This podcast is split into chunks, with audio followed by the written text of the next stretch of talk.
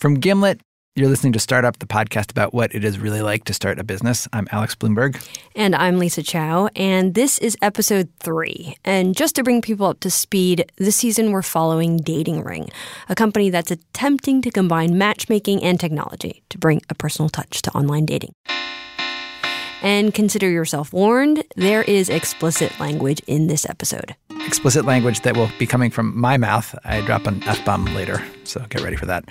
And we ended our last episode as Dating Ring had just completed Y Combinator, YC for short, one of the most prestigious startup accelerators in the country, sort of like an elite startup school. And Dating Ring had finished Y Combinator with a bang, nailing their pitch on stage in front of a room full of investors. Emma, one of Dating Ring's founders, was watching from the side as her co founder, Lauren, delivered that pitch. There is going to be a billion dollar company that provides on demand dates, and Dating Ring is going to be that company. And Lauren killed it.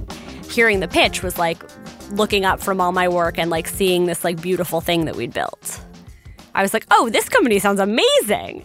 And we pick up the story in the moments after the pitch. Emma and Lauren and their third co founder, Katie, filed out of the auditorium to have a drink and mingle with investors. And this is a big moment. They'd spent months preparing their pitch, and now they were in this room schmoozing with some of the most powerful investors in Silicon Valley. It was a unique opportunity for a new startup like Dating Ring to come away with a lot of money. Emma ran into an investor she had met earlier in the day, and they started talking somehow it came out that he was New York based. And and he was like, "Oh, when we get back to New York, like, well, we have to go out for drinks." And I remember thinking usually when men say we have to go out for drinks, it means that it's a date. But he's an investor and maybe people have investor meetings at bars over drinks. And I'm sure if I was a man, I would be like, of course, yeah, we got to get drinks. So I was like, yes, totally like we should meet up for drinks. And he and he put his arm around me. And and his arm landed on my boob, on my side boob. And and it stayed there. He just stayed there kind of like holding me. And while he was holding me, he's like, "You know what? I'm going to invest in you girls. 50k." I'll give you 50k to start and and we will have a great relationship and like this is going to be awesome and like you and I can keep meeting up in New York since we're both in New York and we'll like this will be great. And the whole time he's standing there with his hand there.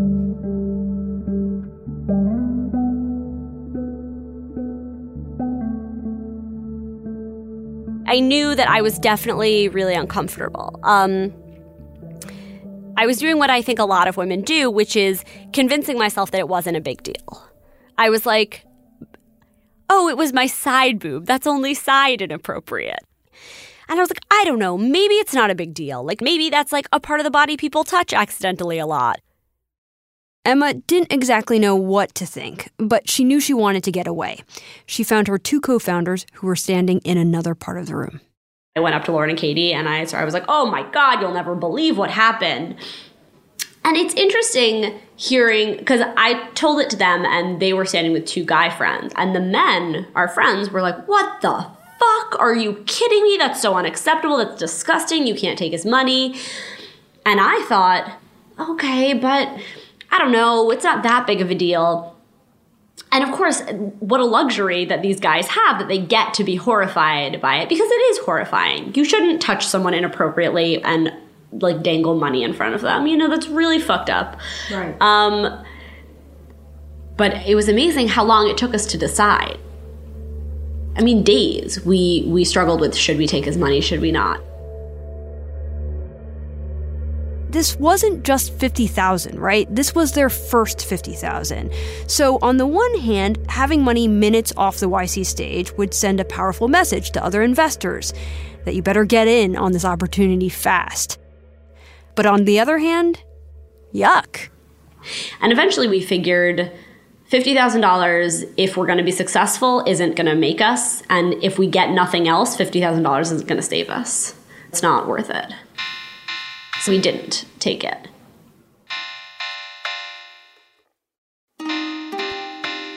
This was Dating Ring's welcome to the world of fundraising. And in many ways, things just got more complicated after that. There weren't any more handsy investors, but asking people for money, it can make you feel bad about yourself in so many different ways. And it can raise questions you never thought you would ask yourself. Immediately after Y Combinator, Emma's co founder, Lauren, like a lot of graduates of the program, made the pilgrimage to the heart of Silicon Valley. Her first meeting was with an investor named Ben Boyer, and after a few minutes of casual conversation, he got right to the point. He was like, You know, I totally understand how it is being an entrepreneur. I know you're going to so many meetings. I just don't want to waste any more of your time, but I'd love to write a check. He wrote us a check for $25,000 after 15 minutes. And it was the best feeling ever. I mean, it's so high, it's so addicting to be handed that kind of money and to be validated by someone who knows what they're doing. After that first check of 25,000, more money rolled in, and an early investor in Uber threw in 50 grand. A few more angels came in as well, and before long, they'd raised $450,000. At this point, Dating Ring was following the script perfectly. Conventional wisdom is that YC is a big stamp of approval. Investors behave with something of a herd mentality. And so coming out of Y Combinator, that can act in your favor. You get momentum, and you can raise all the money you need in the first couple of weeks. Here's Lauren. And so if you can just ride that wave, like you can ride it to a million or more. But a week after demo day, even if you're not on that wave anymore, you're just crashing and crashing and crashing, and then you're done. There's a moment when you're not sure if you're still on the wave or not. But pretty quickly, Lauren realized she had slid off the back. In just a few weeks, everything was different. Her investor meetings changed dramatically. Hi, how are you? Yeah, no worries at all. Thanks so much. Nice to meet you. This is Emma and Lauren meeting an investor named Somak Chattopadhyay, and he's pretty emblematic of a classic off the wave pitch meeting. They start the same way as when you're on the wave, friendly chit chat and small talk. It's hilarious, right? It basically says it says that's it. Surrender. Winter, you win. Key West, anyone? It's But then, after 15 minutes, instead of the classic on the wave move of taking out a checkbook, Somak started asking some tough questions. Active to month- I mean, what is like? Are you tracking right now daily actives to monthly actives? Um, that is something that we should be looking at. That was just one thing that Somak wanted to know. He also asked about their technology, their future hires, how they plan to acquire users. And these kinds of questions started happening all the time with lots of investors. When you work it out, what's your average cost per match? What are you burning right now? Have you launched any type of user acquisition campaigns through Facebook? Can you explain what part of the matchmaking process is technology enabled? You know, is this scalable when you have 500 matchmakers? How many part time matchmakers do you have? I mean, do you see this as a business where there would be an exit? And these off the wave meetings, they ended all the time in rejection. Soft rejections. It's not exactly a no, I don't want to invest in your company because of X, Y, and Z. More like, I've got some concerns. Let me think about it. Lauren heard these rejections all the time. it it's not quite set up to be a mass kind of volume business. I think the valuation cap's high. I, um, from, I guess, an angel smaller investment standpoint. So let me look at the, the, the deck. If you could send it to me. Um, you know, but having said that, if you're making a list of A prospects, B prospects, and C prospects, I should be on that, probably the C list. Lauren keeps a spreadsheet with the names of all the investors who said no. I've seen it. It's not pretty. Wow. So like this is how many how many people are in this spreadsheet? that have rejected us. These are only people who have like rejected me to my face. The spreadsheet has about 50 names, and it's littered with notes like, quote, said he'd invest 25K and never signed the paperwork. Ugh, giant waste of time, kept saying he'd invest and never did. And, quote, went back and forth, finally said no, he doesn't do dating. And then there's this one quote, gave us the A pass. That's a shorthand for a dodge I heard all the time when I was pitching my own company, Gimlet Media, the producer of this podcast. You can hear all about it in season one of Startup. And the A pass is when an investor says, I'm not investing now, but come back and talk to me when you're doing your Series A. Series A is what they call the next round of fundraising after you raise your first initial seed round. A lot of companies don't even get to a Series A, they fail before that. And so Lauren had the same feeling I did when I first heard that line. I was like, wow, he thinks we're so great that we're going to raise an A. And he just, like, he, he just, we were just a little too early for him, but like the A. And so I, I emailed uh, YC, I guess, to just ask about that. And they're like, oh, yeah, that's the A pass. That's the most common pass. You just got the A pass. and then I got that pass many, many more times. Not always as nicely. And one of the more frustrating things to Lauren about all this rejection was that it felt sort of self fulfilling. A lot of the stuff investors claimed to want to see was stuff that Lauren could only build if she had money. Take, for example, this exchange between Emma and Lauren and the investor Somak Chattopadhyay. Who's overseeing marketing, user acquisition, analytics? Do you all own a piece of that, or is there someone dedicated to that function? Somak's asking about marketing, who's going to be doing it for a dating ring. And Lauren explains that there's a person she's planning to bring on board, a friend of hers from college. And this leads to a somewhat revealing misunderstanding. She's looking at your data, like uh, your usage data, and doing analytics, like doing statistical analysis, stuff like that, or? Yeah, she probably will be. Um, I'm not fully sure of how. I mean, she could probably do anything. yeah. yeah. Right now, what is she going to do? She's so, so she would she, be starting next right. She hasn't started. Yeah. Yep. Sorry. Yeah. yeah. Which but, is why our answers are so vague. Yeah. Sorry. no, no, no, no, no. But yeah, that's that's been me on on that side so far. This director of marketing, Dating Ring was not able to bring her on board because they didn't have enough money. The Dating Ring founders had hoped to raise $1 million, $1 million would buy them a couple of engineers to help build out the technology, some matchmakers, and a marketing person to help them acquire new users. And they had raised less than half that. Before they slid off the wave. And what made all this worse was that the shift was so sudden and so seemingly arbitrary. In those first couple of days of fundraising, investors had barely asked any questions at all. They just wrote the checks. But then, after everything flipped, there were no checks, just lots of hard questions. And often, Lauren couldn't even get to a meeting. She got rejected before the meeting even happened, over email. For Lauren, it was hard not to wonder why. It feels like you're in high school and everyone's talking about you behind your back because all the investors talk, and you don't know why anyone's saying no, and you don't know what they think of you and why they don't like you. And you just start thinking all of the worst things about why it might be. I must be doing this wrong. I'm not confident enough. I'm not good at pitching my company. And then you start thinking no one's ever going to like us or give us money.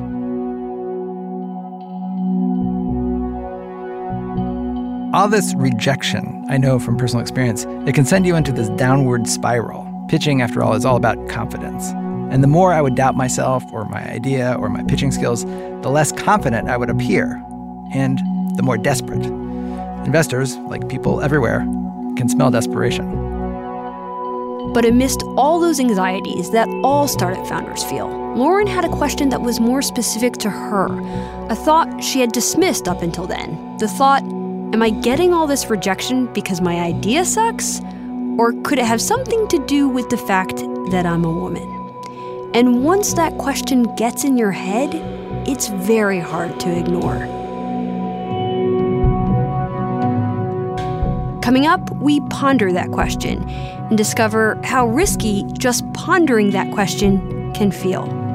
That's after these words from our sponsors.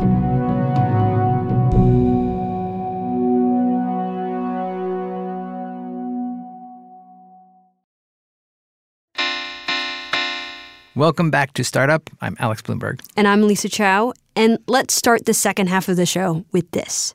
I have struggled with writing this blog post for months. Unless I have an absolutely perfect, indefensible business, which I do not, I'm easily written off as someone blaming my failures on my gender. This is Lauren reading a blog post she wrote after weeks of unsuccessful fundraising.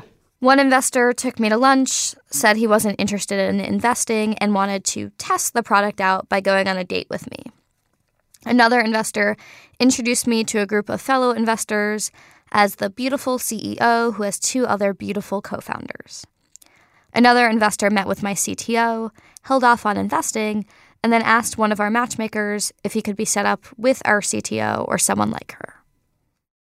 For months, Lauren had been struggling with this question Am I failing to raise money because I'm a woman? But what prompted her to write about her feelings was an app that was making news all over Silicon Valley. It was called Secret, and it had essentially become a Silicon Valley gossip site. People posted anonymously on all sorts of things how much money companies were making, who had hooked up with whom, and there were a lot of threads about fundraising, specifically women in fundraising. And there were comments, pretty ugly comments. Comments like these Quote, what are appropriate ways for a single high powered VC CEO guy to transition a genuine professional meeting into a potential future date? That had 20 likes. Here's another one. Quote, women are 3D printers of people. We didn't get what that meant at first, but he's saying basically having a baby is like 3D printing a human. Women are baby machines. That one had 456 likes. And then there's this one, which to read, I have to use the F word. Get ready.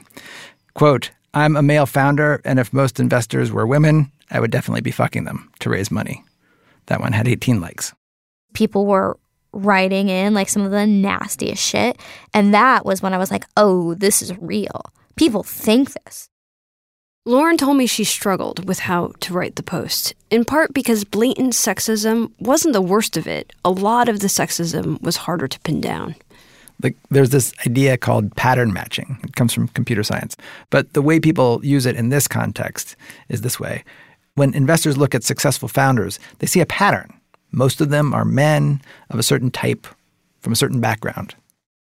Do you look and sound like Mark Zuckerberg? when you're talking with someone, you're looking for a pattern and you're comparing them to other successful people you've invested in. And you're an investor, you don't have to invest, it's not a charity. You've got a few minutes to make the decision, and your gut says no without you necessarily realizing why. Lauren thought it's not that it actually hurts to be a woman in fundraising, but that it helps to be a man. And there is data that something like this is going on. In one study, for example, men and women delivered the identical pitch to a group of investors. The men were 40% more likely to receive funding. Another study showed that 85% of venture backed companies do not have a single woman on the executive team, and less than 3% of venture backed companies have a woman CEO. 3%. And yet, I talked to lots and lots of women, and Although they agreed, yeah, there's a sexism problem in Silicon Valley, they were pretty divided on what to do about it. Some felt like Lauren, we should try and point it out, call attention to it, share our experiences. But others felt like, no, just let it go. Dwelling on it, talking about it, even acknowledging the differences you face as a woman isn't really going to get you anywhere. And worse, it can backfire. In fact, one of the women I talked to in this camp, the opposite of Lauren Camp, was Lauren's co founder, Emma. She remembers Lauren's blog post. Yeah, I remember reading it and, and I was concerned about it it reading like an excuse, you know? Um, even though a lot of these instances are, are like clearly sexist, right? And even though they're true, I don't think the reason we didn't raise is because we're women, right? Like, I 100% don't think that. And if it is because we're women, there is nothing we can do about it. So it's like not a helpful critique, you know? And there doesn't seem to be any point for us to leave a meeting and sit around and feel sorry for ourselves because, oh, we're women and nobody takes us seriously. Like, there is a lot that we could do better. And so I want to focus on that. But even Emma wasn't immune to the complicated emotional responses to being a woman in Silicon Valley. For example, a site called Gutsy Broads had put out a call for essays from women about a time that they did something gutsy. Lauren went to Emma and said, You know, we turned down that money from that guy, the handsy investor. That was gutsy. Why don't you write about that? Emma hesitated at first, but eventually she did. She read a section to the other Lisa, Lisa Pollak. It was a big decision to make, and I couldn't stop questioning whether I was exaggerating what happened or being too sensitive. My co founders immediately assured me that wasn't the case and that we could not take the money. They said it was ridiculously inappropriate, that our relationship with him would only get worse, and that we should hold out for better investors to partner with. And so the next day, I sat down and wrote the investor an email. I told him that while we appreciated the offer, we were being very strategic about which investors to partner with. It felt pretty gutsy at the time, but since time has passed, I couldn't be more confident about the decision. Why did you just laugh? Well, because I am not so confident about the decision. um, I'm gonna cry. Sorry. Um,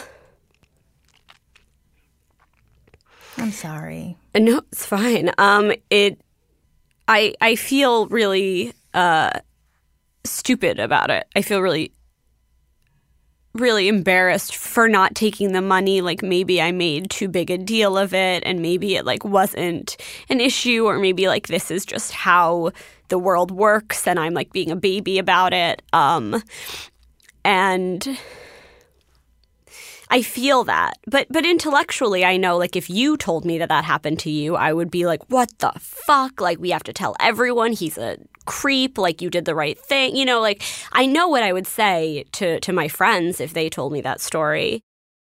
For Emma, sharing her story with the world was scary.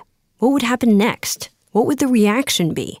Emma had also posted her article to an influential tech site in Silicon Valley called Hacker News and it got 720 comments, all of which I read. You know, they were mostly um, they were mostly really good, mostly people being like, This is really brave of you to put your name on this. This guy's disgusting. Um, there were a lot of people who who were criticizing me for not having done more. They said you have to name him. This isn't this is cowardly. You have to name him. You have to protect other women from him. Uh, why didn't you tell him why you didn't take the money? Um, what all you did was like turn down fifty thousand dollars. Also, a number of people who were like fifty thousand dollars. That's not a lot of money. And I was like, oh, fucking Silicon Valley. yes, it is.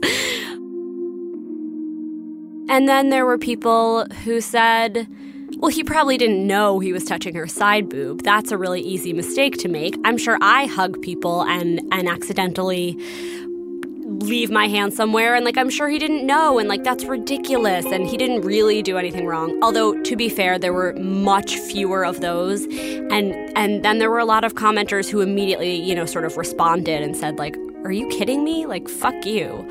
have you ever touched a breast? Because you know when you're touching one. Um, that made me feel better.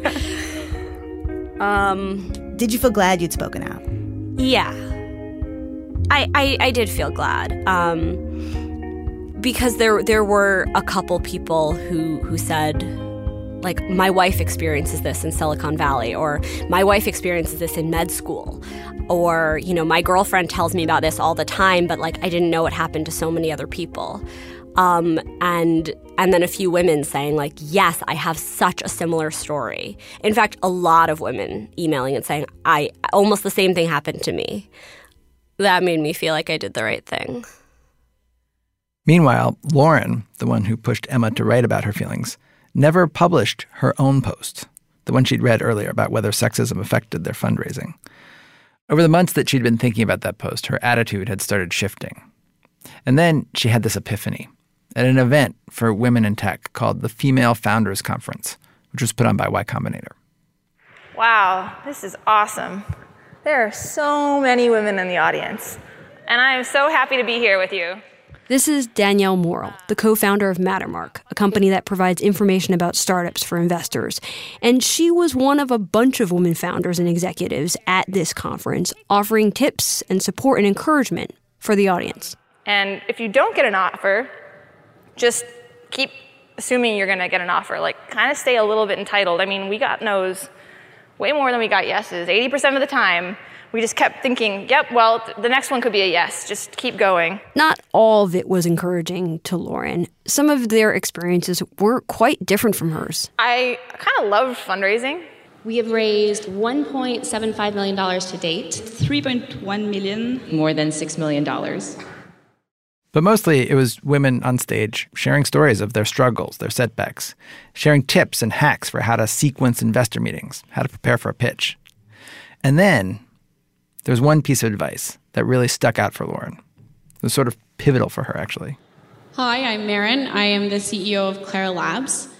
This is Maran Nelson, whose company came out of Y Combinator in the class right after Dating Ring. So, uh, just to make sure that I say this, because I think it's probably the most important thing I've learned about fundraising. Uh, like all of these other strategies and like hacks to X or Y are secondary entirely to uh, just really fundamentally believing in what you were doing, like knowing that it is good you have to know that what you are doing is good and that it needs to exist in the world. Because if you know that, then you are already setting yourself apart because very few people actually know that what they're doing is great.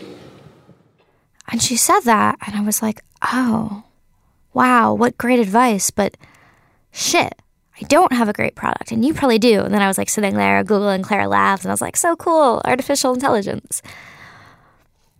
But I was like, you're right about that confidence, but I couldn't fake that. I didn't have a great product that everyone was raving about. I was like, fuck, you know, that that also was the big part a, a big hurdle for us with fundraising was that our product wasn't at the stage that we really believed in it. Dating Ring still didn't have a tech product that worked well. They still weren't growing. They were burning through money. Lauren knew all that.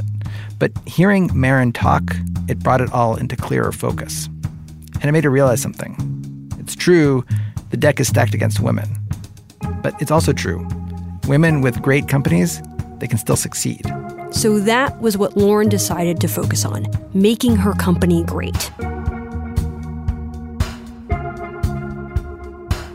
Coming up in the next episode of Startup, the Dating Ring founders attack the company's problems and those problems attack back. We'll hear scenes from that episode after this word from our sponsors.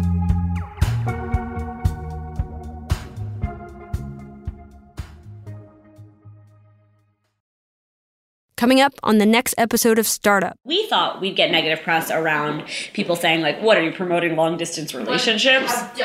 Right. Like, That's what my mom said. Right. Like, this seems like unlikely to succeed. Like, that's the negative press we thought we'd get. Um, and and in fact, that isn't what happened um, at all. This episode was reported, edited, and produced by Lisa Pollak and Caitlin Roberts. We also got editing help from Caitlin Kenney and Fia Benin. The startup website was designed in partnership with Athletics. Mark Phillips wrote and performed our theme song. Build Buildings wrote and performed our special ad music. The Reverend John Delore mixed the episode. Season two of Startup features brand new original music written and performed by our own John Delore along with his band hotmoms.gov. That's right, hotmoms.gov. It is not a website, it is a band name. Hotmoms.gov is composed of Jordan Scannella, Sam Merrick, Isamu McGregor, John Ladeau, and Dominic Falacaro. To subscribe to the podcast, go to iTunes and subscribe to Startup or check out the Gimlet Media website, gimletmedia.com. Gimletmedia.com, where you can now become a Gimlet member. You get access to t shirts, new content before it drops, and lots of other cool stuff. Go to gimletmedia.com and click on the Become a Member button. And to stay informed, you can follow us on Twitter at Podcast Startup. You can follow me at Abex Lumberg, and you can follow Lisa at Lisa E. Chow. I'm Alex Blumberg. And I'm Lisa Chow. See you on the next episode of Startup.